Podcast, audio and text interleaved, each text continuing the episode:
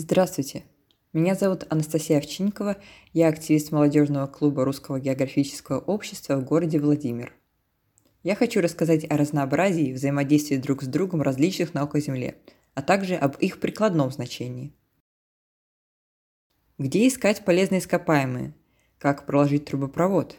Какая погода будет завтра и какой климат в будущем? Где разместить то или иное промышленное предприятие и как уменьшить загрязнение окружающей среды? На эти и многие другие вопросы отвечают науки о Земле, представляющие собой обширную область знаний, включающую в себя как социально-экономические и геополитические науки, так и естественные – физико-географические, экологические, геологические, гидрометеорологические науки. Давайте рассмотрим, какой вклад вносит науки о Земле в развитие нашей страны на примере освоения Самотлорского нефтяного месторождения – Раздел 1. Геология.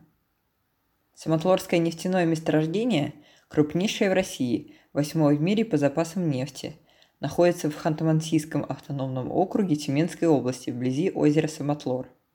В результате геолого-поисковых и разведочных работ, геофизических и буровых работ начала XX века учеными Института геологии и геофизики Сибирского отделения Академии наук СССР – было выделено 7 нефтегазоносных этажей.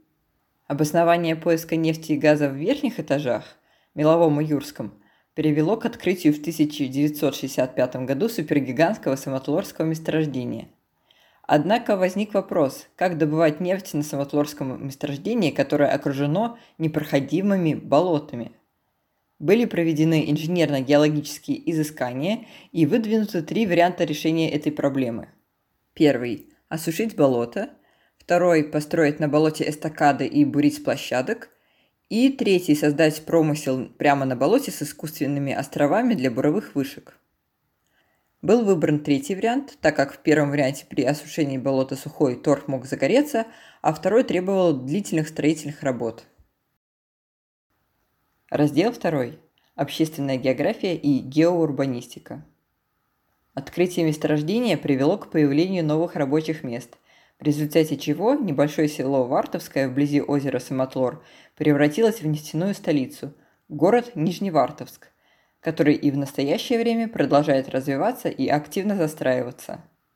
Разработкой стратегии социально-экономического развития и развития инфраструктуры города занимаются такие специалисты области наук о Земле, как экономика-географы и геоурбанисты – Например, ими была подготовлена схема строительства объектов социальной инфраструктуры с учетом развития транспорта и жилищного строительства.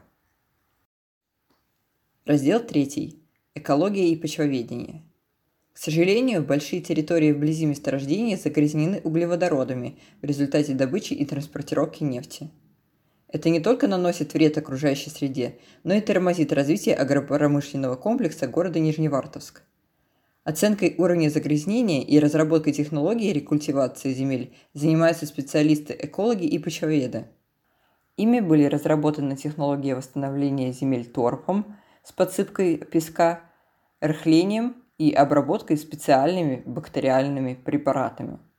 В результате сравнения загрязненности земель до и после применения этих технологий было установлено, что эта проблема, к сожалению, еще не решена окончательно – Поэтому необходимо не только устранять последствия аварий на трубопроводах, но и предупреждать эти аварии.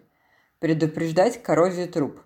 То есть при выборе материала труб учитывать состав и обводненность грунтов, а также физико-географические условия транспортировки. Вывод. Таким образом, разработкой и освоением самотлорского месторождения и развитием близлежащих территорий – занимаются различные специалисты области наук о Земле. Геологи, геофизики, экономика, географы, геоурбанисты, экологи и почвоведы, а также многие другие. Все эти люди – высококвалифицированные специалисты в своих областях.